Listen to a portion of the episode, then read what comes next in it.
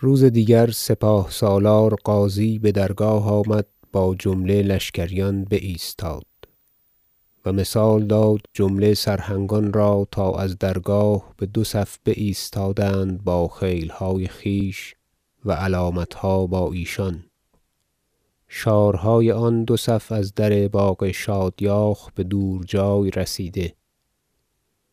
و درون باغ از پیش صفه تاج تا درگاه غلامان دو روی بایستادند با سلاح تمام و قباهای گوناگون و مرتبه داران با ایشان. و استران فرستاده بودند از بهر آوردن خلعت را از نشابور بنزدیک رسول بگذاشته. بوسهل پوشیده نیز کس فرستاده بود و منشور و فرمانها بخواسته و فرونگریسته و ترجمه های آن راست کرده و باز در خریطه های دیبای سیاه نهاده بازفرستاده و چون رسولدار نزدیک رسول رسید برنشاندند او را بر جنیبت و سیاه پوشیده و لوا بدست سواری دادند در قفای رسول می آورد و بر اثر رسول استران موکبی می آوردند با صندوقهای خلعت خلافت و ده اسب از آن دو با ساخت زر و نعل زر و هشت بجل و برقع زربفت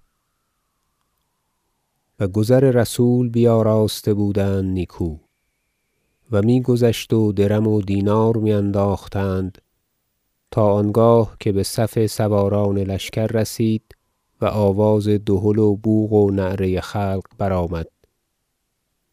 و رسول و اعیان را در میان دو صف لشکر می گذرانیدند و از دو جهت سرهنگان نثار می‌کردند تا آنگاه که بتخت رسید. و امیر بر تخت نشسته بود و بار داده بود و اولیا و حشم نشسته بودند و ایستاده. و رسول را بجایگاه نیکو فرود آوردند و پیش بردند. سخت برسم پیش آمد و دستبوس کرد و پیش تخت بنشاندندش. چون بنشست از امیر المؤمنین سلام کرد و دعای نیکو پیوست و امیر مسعود جواب ملکانه داد.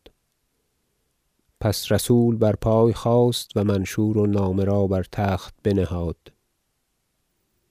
و امیر بوسه داد و بوسهل زوزنی را اشارت کرد تا بستد و خواندن گرفت.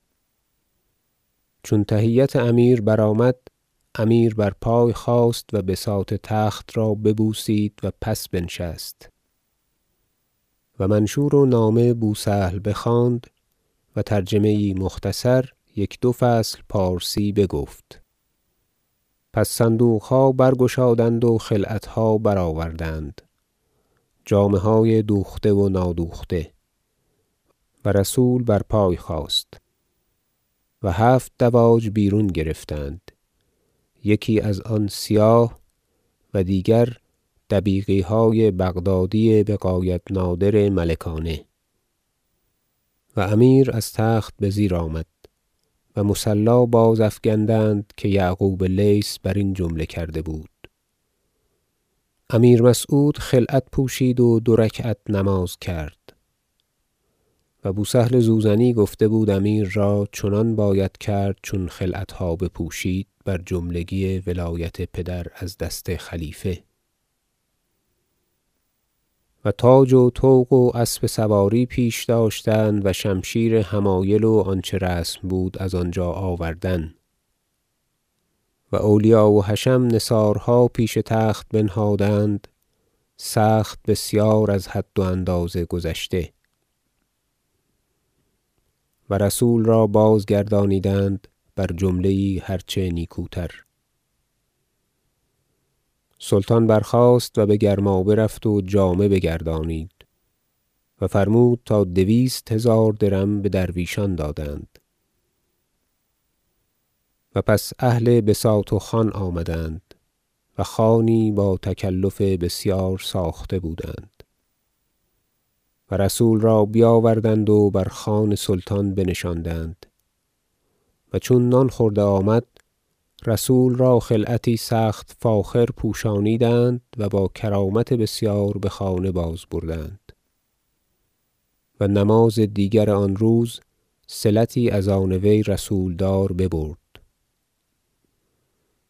دویست هزار درم و اسبی با ستام زر و پنجاه پاره جامه نابریده مرتفع و از عود و مشک و کافور چند خریطه.